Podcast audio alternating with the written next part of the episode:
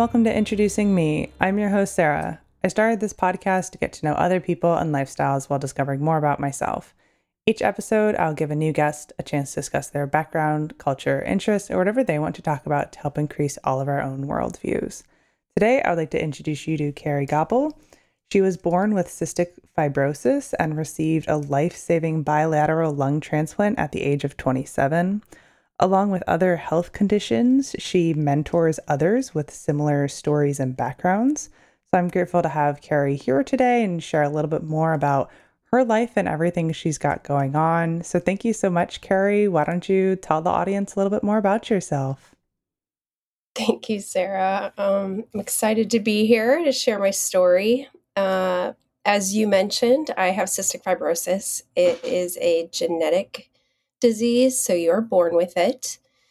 It uh, impacts pretty much every system in the body, but is most significantly impacts the lungs and the um, GI system. So some patients are affected by having diabetes, some have liver issues, but pretty much all of them will have lung issues. And um, because of the lung issues, I had frequent recurring infections and was told that I would need a lung transplant when I was, I want to say 25 years old. So it was an extremely frightening time in my life. I mean, I was 25, I was just getting started in my profession. I was an auditor, albeit not exciting, but I was, you know, I'd worked hard to get there. So it was um, pretty sad to be on the downward spiral of cystic fibrosis at that age. I will say 25 was the average life expectancy when I was 25. So I thought I was really making it. But um, um, I was at 26, I was assigned a mentor who is now my husband to help walk with me through what it's like to wait for and hope for a transplant and what life would like would look like after that transplant. And since then, because it meant so much to me, mentoring's really become a passion for me in my life. So what was those, you know, few years like at 25 kind of getting that diagnosis and even kind of going into 25 saying this is my life expectancy to then being able to get a transplant. Uh, so it actually really kind of started before that uh, as far as um, it was like losing control of my life you know I, I, worked really hard to get through school. I did have to do iv antibiotics uh, to graduate from college. So managing that was different and difficult for me because it was new. I'm one of the very I'm very grateful for it, but you know, one of the ones that was able to go to college and make it and graduate. Um, nowadays, it's probably more prevalent, but back in my time before, you know, the advancement of more medications for people with cystic fibrosis, I will call them CFers. If you hear me call them that, that's who I'm talking about. Um, because of the advancements of uh, gene modifier type drugs, especially recently Trikafta, patients are now able to do things like go to college and um, have lung function and, and the life expectancy. I I think it's now um, in the in the 40s or 50s because of Trikafta. So it's it might even be higher than that. I knew before. I'm sorry, I forgot the, what the letter said. I just got a letter and I was so excited to see it. And I shared it on Facebook, but I forget what the age was, but it's way more than what we were told. So I remember being sick. Uh, I was living with an aunt in her basement.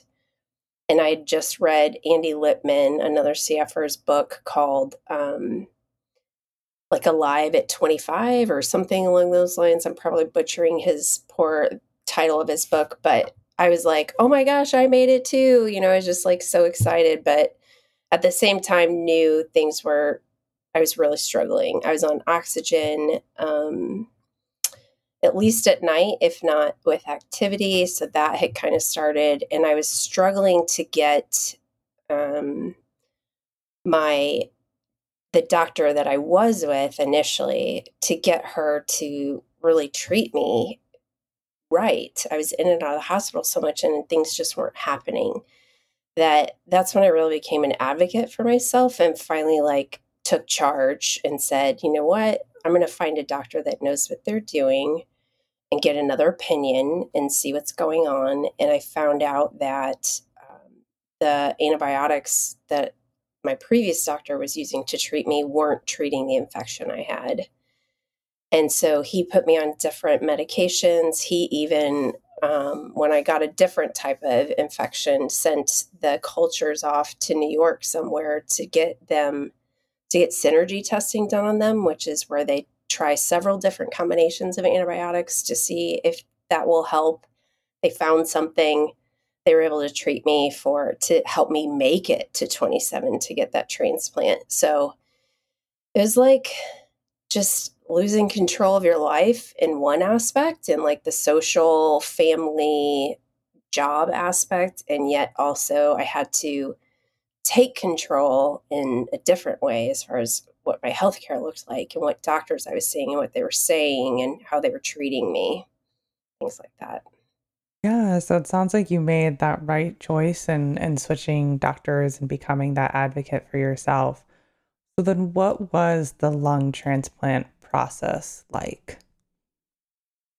It was uh, a bit daunting for lung transplants, at least at the lung, lung transplant center where I uh, got my transplant and was evaluated. They're very strict about medications you might be on prior to. So some CFers use pain medication because towards end of life, it's painful to breathe. The little muscles in between your rib bones really start to hurt. And so some patients, you know, choose to try and relieve the pain and their doctors allow that. But for transplant, transplant says no. You can't be on any kind of pain medication that's, you know, like opiate based. You can do Tylenol, you can do ibuprofen. I was actually put on um, some like arthritis type back pain medicine to keep me off of opiate type, based type stuff. Uh, patients can't use medical marijuana and um, like weight restrictions, um, time restrictions. It was very intense. It was from like 6 a.m. every morning until mid afternoon. So it was extremely exhausting.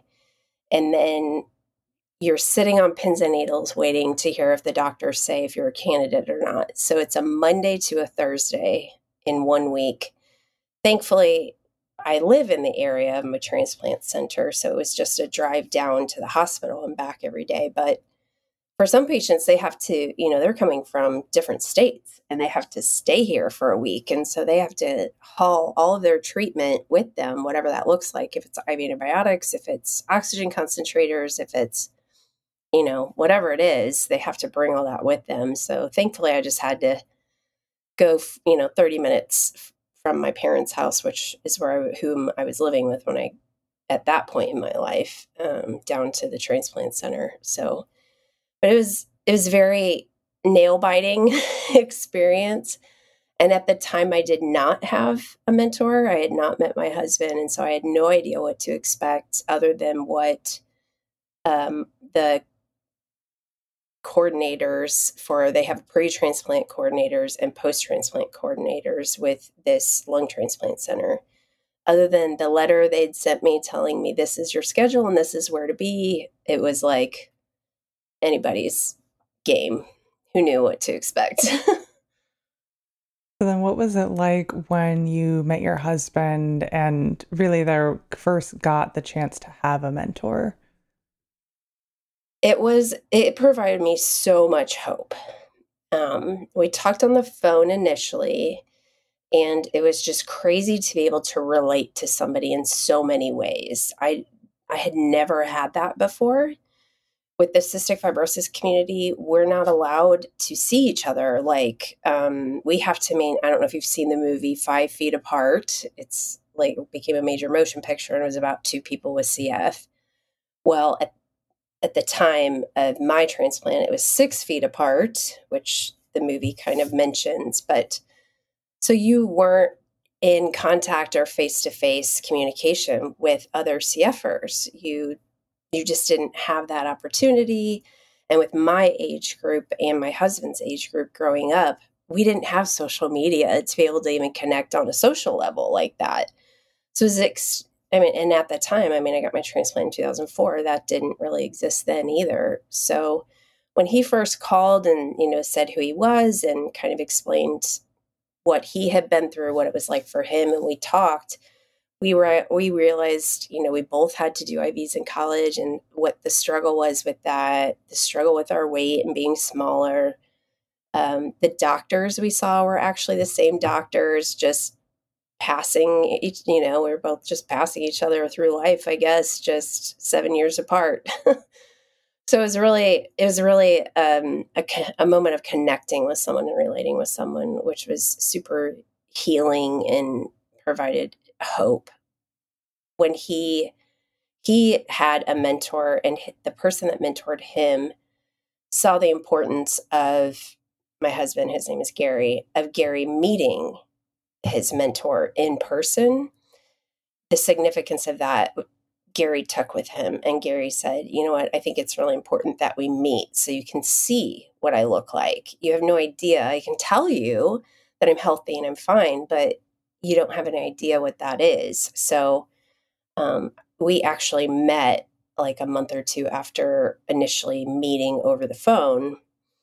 And I remember watching him get out of his car because I happened to be sitting in my parents' office that has a window that looks out to the street. So I saw him get out of his car and I remember being like, "Oh, he's cute." like I'm okay with this if this is what, you know. So it was it, we have taken the importance and significance of seeing somebody that has had a transplant and changed the way we mentor patients to be that now when people come to get their evaluations at the lung transplant center they actually meet two patients that have had received lung transplants and they get to like meet them in a room a big conference room so everybody can have their own you know space not spread you know diseases or whatever but six feet apart covid protocols but all of the patients still get to see us in person and that i think that really it's really meant a lot to them Definitely. It it truly sounds like that is so important with the, you know, restrictions that you had and you know, I'm guessing that you know, the pandemic and a lot of things moving online and even just like video conferencing like blowing up and social media existing in general has also changed some of that community within the CFers.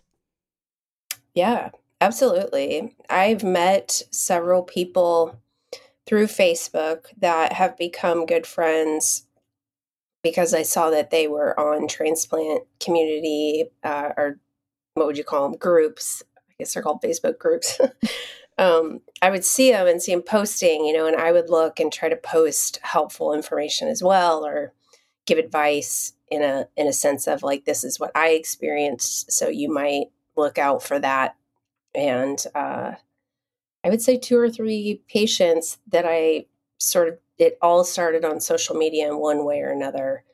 Uh, I've become friends with because of that. And I think it's, it's been great for even new parents that whose kids are diagnosed with cystic fibrosis they have communities to turn to large communities with vast backgrounds i mean even between my husband and myself both having the same genetic mutation with cystic fibrosis, we present very differently.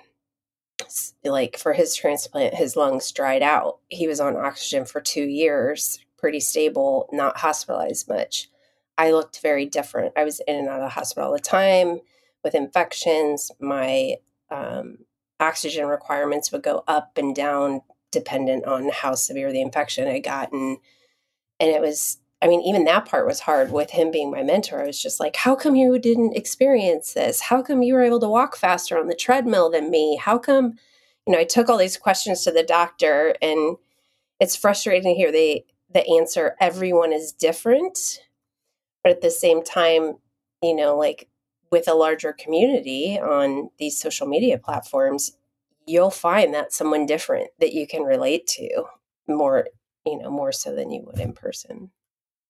So then since getting the lung transplant, what has kind of like the road to recovery and what is now like the day to day with having cystic fibrosis? With having cystic fibrosis for me, the I still have sinus infections, recurring sinus infections, and the necessity to treat that is pretty high because we don't want the infection getting my lungs. So even though my lungs are healthy, they they are not cystic fibrosis lungs. The I still like the main part that CF still impacts as far as transplant is concerned is my sinuses. Everything else is kind of the same. Um, for people with CF, they still have to take enzymes um, which is to help them digest their food. They still have to take insulin if they're diabetic. They still have to watch their livers if they have liver issues. So, because you know, because CF is a systemic, I guess you would say, um, disease, it affects everything all the way down to a cellular level.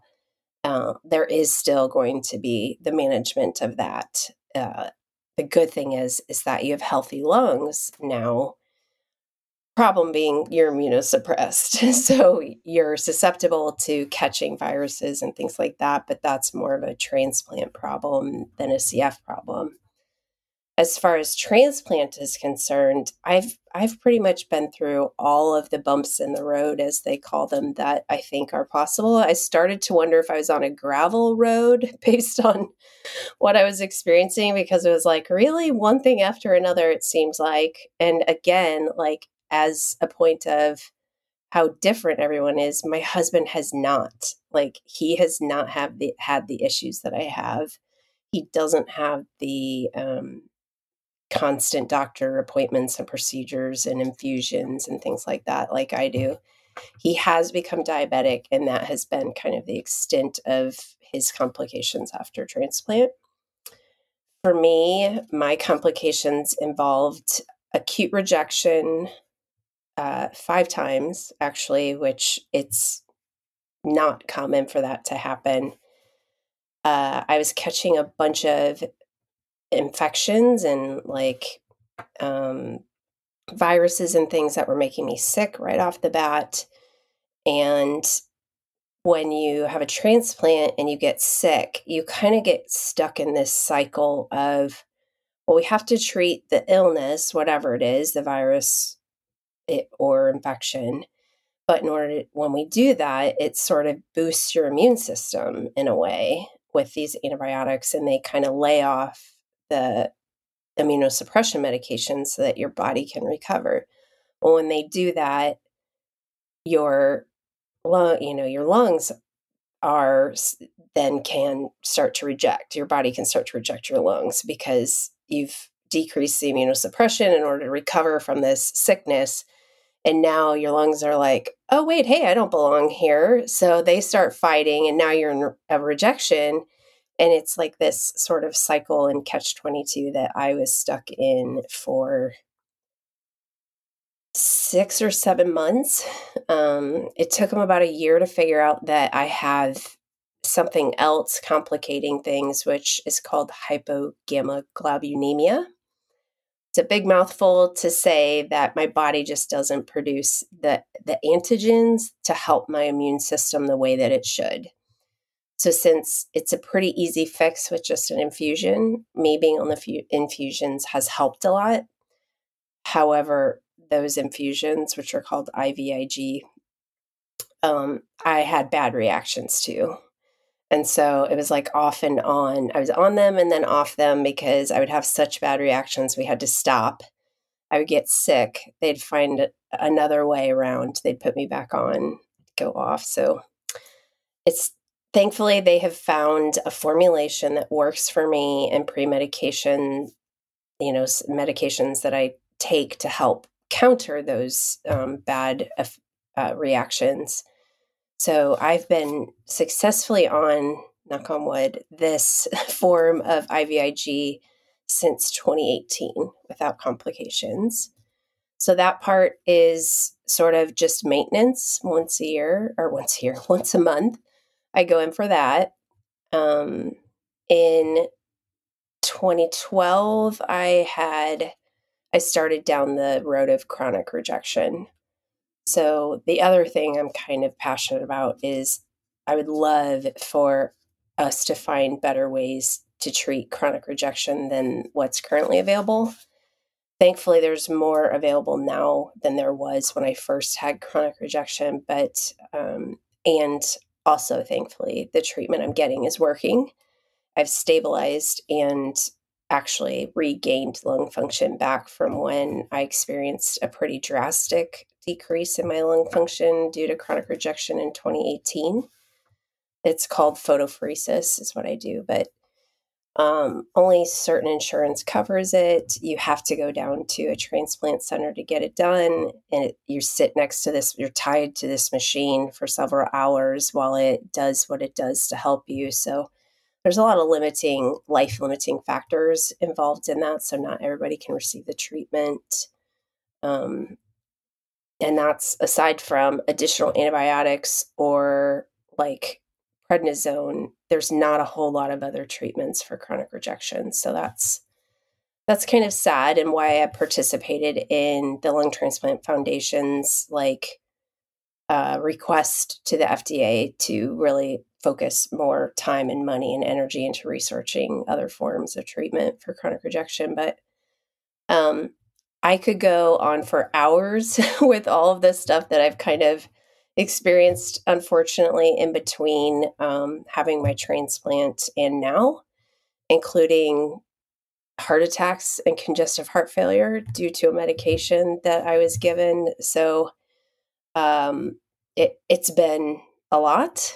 I'm honestly just super grateful to still be here and have the quality of life and the ability to travel and um, do the things that I love still. But you know like when a patient experiences what i've experienced i can i can speak to that but to list it all would would, would unfortunately take up your whole podcast. So i'm going to spare you the details of that. That's that's a lot of them what i shared. Yeah it sounds like you've definitely had a lot handed to you. So is the chronic rejection basically like your body saying like these lungs aren't supposed to be here but at the same time like you had i'm guessing there was some sort of like match process when you got the donation. Is that correct?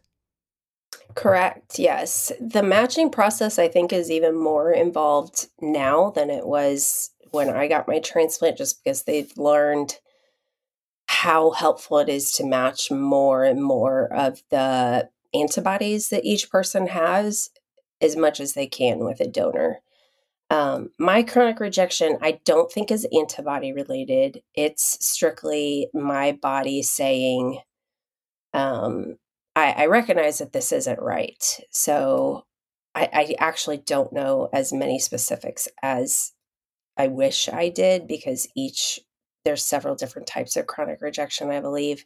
One of them being like, hey, your donor antibodies aren't um, they're building up against you against the lungs and i don't think that that's what's happening for me. It's a different kind um, but when i was matched and i don't know exactly what all the specifics they matched aside from uh, blood type there there are certain um, like bigger they call them hla antibodies that they did try to match.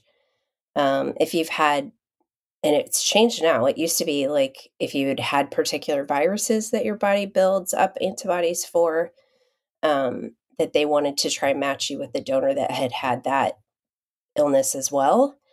Uh, for example, something like hepatitis, forget which one I want to say C now because there's so many treatments for hepatitis that they don't that's not something that you have to try and match so much anymore. They can just if you develop hepatitis from your donor they can treat you. You'll become hep c positive but they can treat you and that's not a limiting factor to um, available organs. So they've found better ways to open up the donor field but also better ways to match you to your donors um, and specific to things like that. But for me, when I went through, it was sort of like, we'll see if we can get the best we can. And like, you can sign to say, I'll take less. Like, if I can't match on this level, I'll take the next level down. And I was actually approached and told, you need to accept what you can, and we'll treat whatever happens, like the consequences. So, my donor had a particular virus um, that you build antibodies to. It's called cytomegalovirus or CMV for short. And like 85% of the populations had it. It's like a flu type virus, but for whatever reason, your body builds antibodies to it. And I said, yes, I want to wait for a, a donor that's negative like myself. But I was so sick and I was in um, I was in pulmonary failure that they said you got to take what you can get. So we'll just treat if you end up getting this virus if it's reactivated because you're immunosuppressed, um, we'll treat it. And that's actually why treating my donor's virus is what ended up causing me to have the heart attacks and go into congestive heart failure. So it wasn't as easy as they told me it would be. However, I am still alive today to speak to it.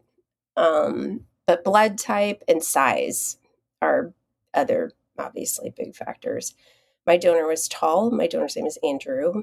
Um, I have been fortunate enough to meet the family, and I see them at least once a year. Uh, but he was very tall. He was like six foot two or three, and um, being a taller female worked in my favor because the smaller you are, the smaller your donor has to be, and most people are sort of, I guess, between five six and six two in this country and the fact that I'm five nine weighed in my favor in this particular instance. I think they still had to like trim the the lungs down a little bit because they wouldn't I don't think they could completely fit in my chest cavity. They can do that if somebody's just a little bit bigger, they can trim like the base of the lungs down. Um, which is a newer procedure that I didn't even know about, but I'm pretty sure they had to do it to me because I don't know how a six foot two male could fit into a five foot nine female, but it worked out. So, right. Now, is it commonplace for people to know who their donors are and meet the family, or is that something that you kind of like were able to choose to do? Um, it's not commonplace. I would say it's getting a little more common just due to people um, being a little more open to organ donation in general. It's not so taboo. People aren't as, um,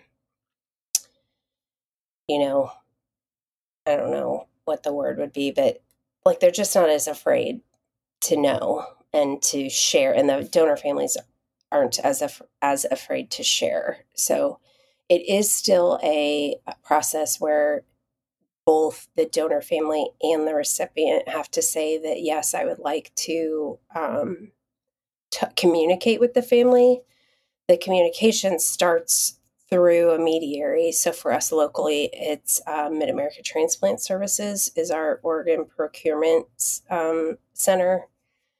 They receive any any mail that you write or the donor family writes and is like a interceptor for it and they will literally black out anything that they will redact information that you shouldn't be sharing so last names addresses phone numbers email addresses they don't want any of that shared until there's been communication between the families for a relatively decent amount of time say three to five months pretty regularly.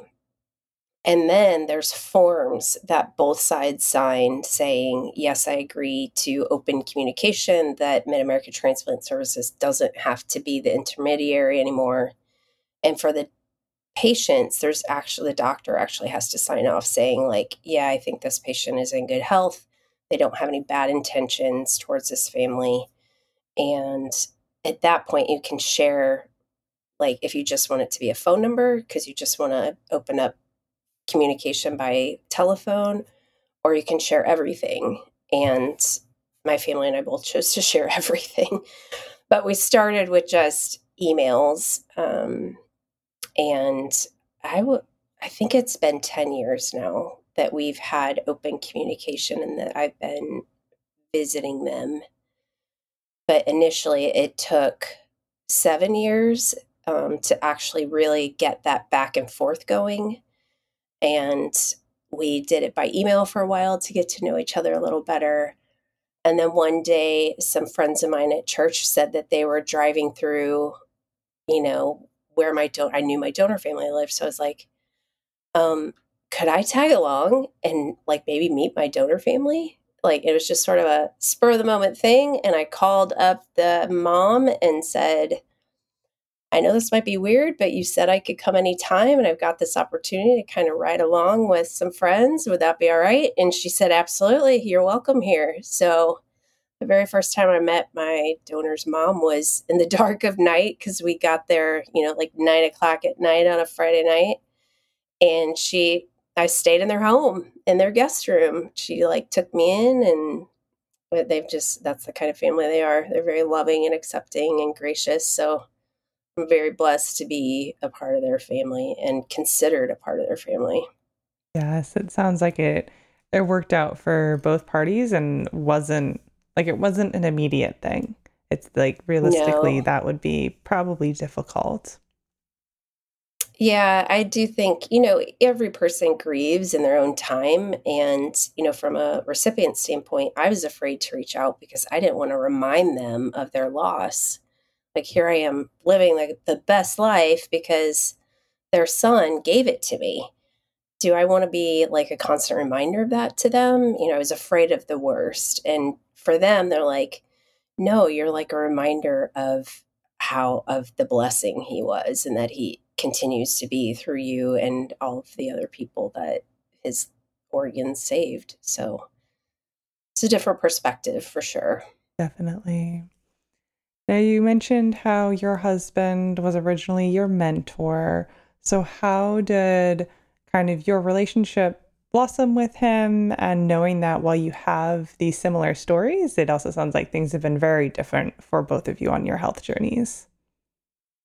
Yeah, I would say uh, like sometimes I say, you don't know what you signed up for, do you? Like you had no idea what you're getting into, but on, on a different in a different level, yeah, he kind of did because he saw me you know, getting sick and needing the transplant and so I met him in um, April or our first conversation was in April of 2004, which is the year I got my transplant it started with phone calls. He would kind of check in every once in a while with email, knowing that phone calls were a little more difficult because of oxygen and breathing. He could, he said he could barely hear me because I wasn't projecting my voice because I was conserving my oxygen. Um, so we would email and he would check in. We saw each other a few times over that summer. And then in the fall, uh, I invited him to go with me to our St. Louis area, they have in Forest Park what they call the Great Balloon Race. And I was in a time in my life where I was wanting to do the things that I loved to do because it might be the last time. I wasn't sure how much time I had left. And so I was like, I used, I love going to this. I used to go as much as I could almost every year. So, like, would you like to join my parents and me and go to one of these? Um, so he went with me and we had a good day. And then when I got, you know, we got back to my house, he came back with us, even though I think he met us down at the park. Um, he followed back to my parents' house, and my brother said, Hey, we're having a barbecue. Do you want to come hang out and have barbecue? And I was having a good day. So I was like, Yeah, absolutely. Like any, again, any time I get to spend with family and do stuff. And since Gary was there with me, I was like, Do you want to go with? He's like, Sure, I'll go with. I'll drive to help you conserve energy. And I was like, Really? That means you got to go there, stay with me, bring me back. He signed up for it. So it was kind of at in that fall, September, October period where we started communicating on a more daily basis.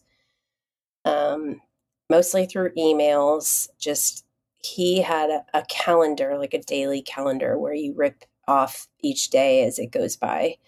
And it was the would you rather I think, game where it's goofy scenarios and you have to pick which one you would want out of the two. But he would he started posing those would you rather questions to me in the emails and then answering. So I got, you know, a little more insight into who he is, his sense of humor. I would respond as well. He would get similar insight into me and my humor. He said one of the things that he liked about me was that if he would tease me, I would tease him right back. I wouldn't just like get defensive or not say anything. I would just kind of dish it back to him. And I don't know that he was used to that from many people. So um, it kind of it, it started going more daily in October. I uh, he sat down with me sometime in I think October uh, and said, "I have to I have to confess that I can't be your mentor anymore." And I was like, I was really upset because I was kind of like, "Why? What's going on? What what did you know? What was said or what did I do?" and uh, he's like, "Now I'm your friend. Like I'm your friend more than your mentor." So I just was like all hyped up and I was like, oh my gosh, I can't believe you did that. I was like, you. Oh, I called him a dork in the last podcast. He didn't really appreciate that, but that's kind of how I felt when uh when he did that to me. It was like a total trick, but uh, he was actually with me the night that I got my call for my transplant and went down with me and stayed until he knew I was like doing well in surgery. And um, we started dating about not quite two weeks after my transplant. So I tease him that he waited to, to date me to see if I would survive. he didn't ask me out beforehand because he didn't want to date a dead girl walking. So he's like, stop it. You had enough going on. I didn't want to like burden you with a relationship too. So, but yeah, that's sort of how things developed. yeah. I mean, it's, um, I, I do think it's funny how he posed that I can't be your mentor anymore. Um, right. and so then, of course, you started mentoring, um, you know, kind of having, realizing what initially like a good mentor meant and kind of the meeting up with somebody. So, what has mentoring other people been like? It's been extremely rewarding. Um, and, tr- you know, like training new people to be mentors is like, it's just like an expansion on the rewards because you know we're impacting people's lives, we're making a difference. Um, the fact that we, like, I've been a part of making you know, the seeing people in person as part of the evaluation process with the social workers in the transplant center. Um, that's been just huge to be a part of that. And even social workers from other transplant centers reached out when they heard what we were doing and would ask questions on how did you develop this and why did you know what made you come up with this what made you think of this and it was all because of just how impactful it was to see someone that had had the transplant you can talk all day long about it, but you know, you don't know are they still on oxygen? Do they have um, and we take all types. You know, we have a mentor right now who has a permanent trach. That's you know, like our social worker has always said be completely honest with everything that's happened. Lung transplant is not a beauty pageant and it's not a cakewalk. Like it's real. Um, the survival statistics aren't great. I mean, they're the lowest of the solid organ transplants, and that's just because your lungs are constantly exposed to the external environment. So you're not only fighting your own body to keep the lungs, you know, from being rejected, you're fighting pollution and smog and viruses and infections and things like that. So the fact that the survival rate's gone up just barely since I had my transplant is like, yeah, that kind of makes sense. I mean, I would hope it would be more, but um, and different transplant centers have different survival rates, but it's just been so so rewarding, and it's like what brings me joy. So during COVID, when the, we stopped meeting with patients and like mentoring in general sort of stopped because we didn't know how to move forward with helping patients that were coming in for evaluations since most of it was being done via um, Zoom you know, like even the social workers, dietitians, things like that weren't seeing the patients in person. They're all doing it via Zoom. We were like, well, and then there's all these privacy and HIPAA and like legalities that you have to look out for when you're discussing things with a patient over Zoom because Zoom has certain limitations, I guess, for their own legal reasons. So it was a huge adjustment. And I kind of, I mean, I felt like I lost my identity. I, I feel like there's purpose behind all the things I've gone through when I can help someone else that's going through it as well. When there's not, it just feels like a struggle for no reason. And so I was kind of stuck in a slump during COVID. But man, I was one of the first mentors out of the gate. Once they said we could meet back in person again, I was like, I'm done. I signed up. I got all my volunteering stuff done with the hospital. I, it's all caught up. I'm ready. Let's go. and so, what was COVID like aside from, you know, the change in mentoring for you as someone who's immunocompromised? Uh, I mean, it was scary at first, for sure. But um, my husband and I both kind of just approached it as as any other virus with as some as people with transplants.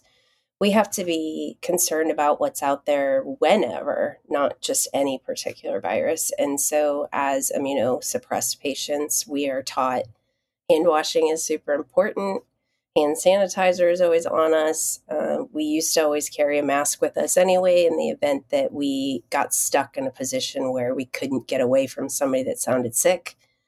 Um, but we we just kind of kept following those protocols, and uh, thankfully, neither of us got sick like during the first awful round of um, COVID, we got, I guess, Omicron or something, which it was less severe, but still.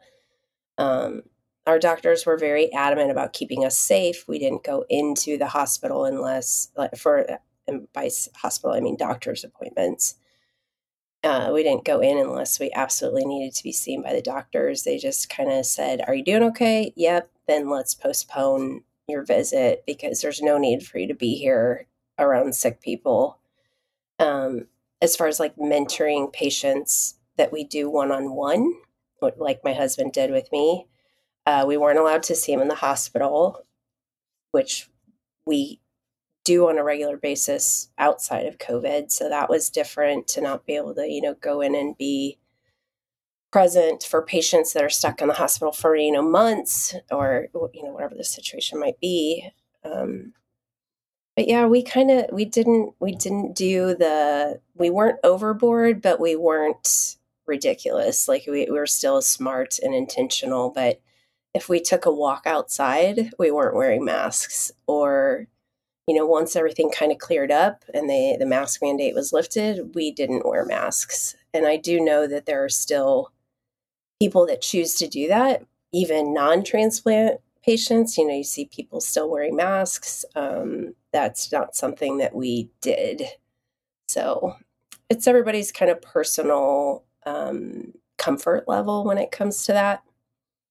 Definitely. And to hear kind of like what protocols you had to follow and just kind of make sure you were being safe pre COVID. And then kind of, this is what the doctors are saying, you know, we can do this instead of that. So I think it's, it's you know not necessarily something that maybe a lot of people have heard about now very early on you did mention that you went to school you you know you got through college and you were starting life as an auditor are you still doing anything in that field not in auditing specifically. Um, I did not get my CPA certification. I, so I was able to graduate with an accounting degree, and I have sat for my CPA exam uh, once signed up for it twice, but the second time I used the time off from work to relocate from where I was attending school in Springfield, Missouri to where my job was in St. Louis, Missouri.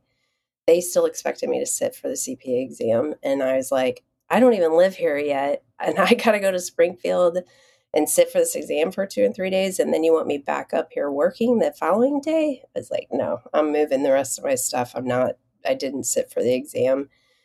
And then I was just, I mean, I was only in the field for two and a half years before needing to quit and take care of myself. So after transplant, getting my CPA certification was kind of like, I don't really want to spend my time and energy doing that. Besides, I married a CPA and my husband's a CPA. So I have a CPA certificate in my house. It's just not mine. But I still do um, the part that I loved about auditing was like the being nosy and the digging in. I'm I'm very much a looking at the trees versus the forest sort of person, and that's what auditing essentially is.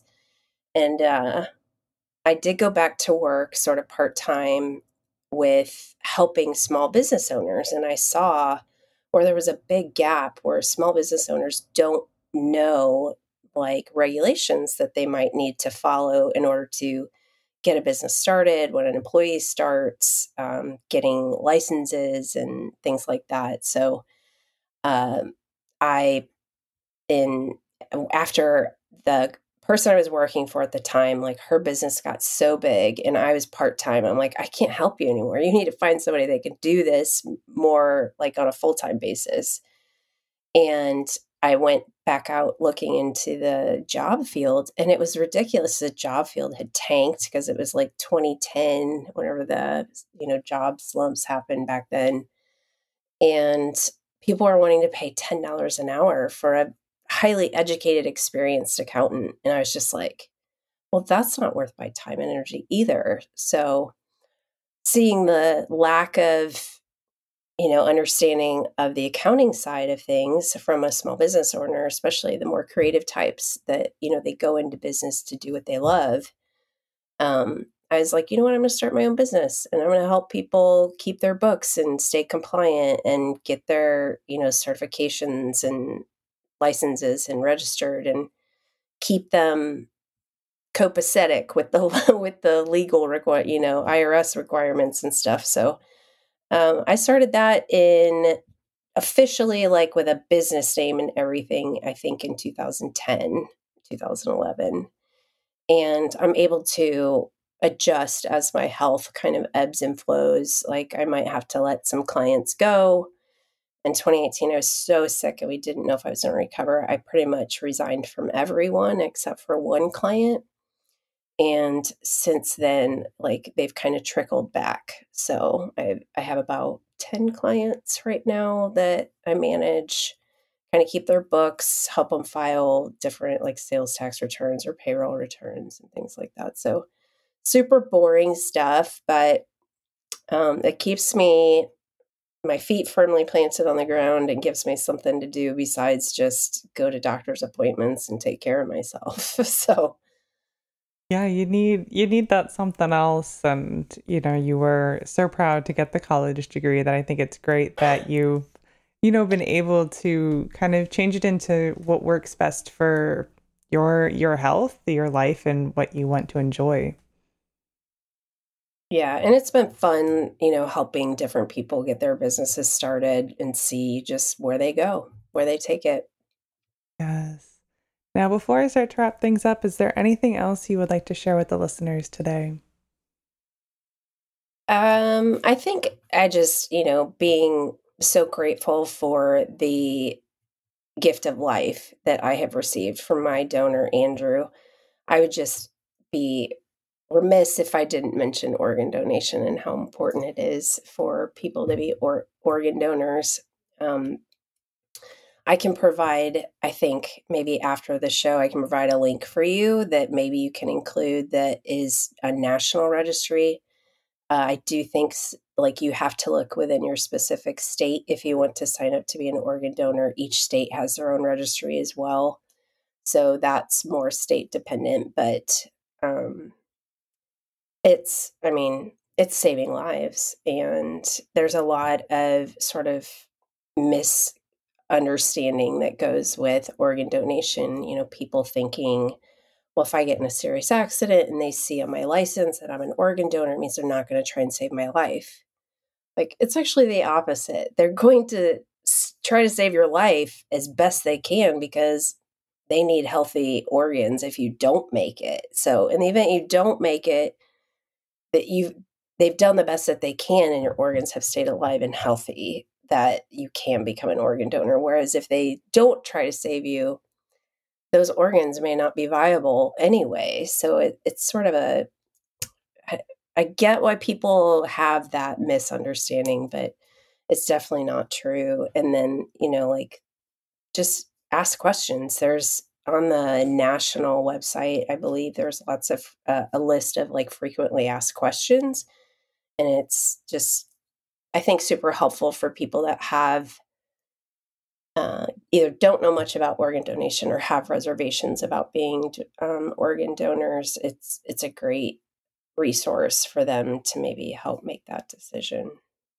hey i'll be sure to leave that link and you know, as your testament today, it, it saved your life. Um, and you've been able to do lots of great things um, since not knowing if you'd even live past 25. Yeah, I mean, and it saved my husband. And I mean, I've, I see it, I see organ donation changing lives almost daily, and it's amazing. And but it wouldn't be possible if people didn't sign up. So we're super grateful and um, even even my my donors family is super grateful like they they are um christians and like really believe that god just had a plan and while they didn't maybe understand it they they see fruit from what their son's you know gift uh, i mean he's i, I feel like his heart his liver his kidneys his lungs like they all went to save people so he saved multiple lives. Yes, and it's wonderful, you know, as you shared earlier, how you've been able to continue to connect with them. So I will definitely make sure to include that. Um, so if anyone wants to sign up, check it into more information, they are always welcome to do that. At the end of all my episodes, I do ask my guests a random question. So my question for you is How do you like to decorate your home? Wow. I like that question. I love to decorate my home. it drives my husband crazy because I keep sort of changing it. Um, it my home is be, starting to become like a Pottery Barn catalog. if you know Pottery Barn style, that's pretty much how I decorate my home. But um, each room is a little different with the same sort of underlying vibe. Uh, we have a, I guess, modern, modern farmhouse look to everything for the most part, but I just I love each room being a little different and a, like a little special in a, in some little way. So, like for example, our guest bath, the tile in the floor is like a fun black and gray um, I even believe that the tile style was called like Picasso or or or Monet or something, you know, like an evening in Paris. I mean, it was some beautiful artistic name and it's I every time somebody goes in there like, "Wow, great tile." so, like one little piece hopefully sticks out in each room, but um comfortable but beautiful is what I try to go for. I mean, I'm home most of the time. I mean, I work from home, my business is based from my home. And um, with the limitations that I do have with my health, like I, I don't go, I don't go far from home. So I make it as comfortable as possible for me and hopefully my guests.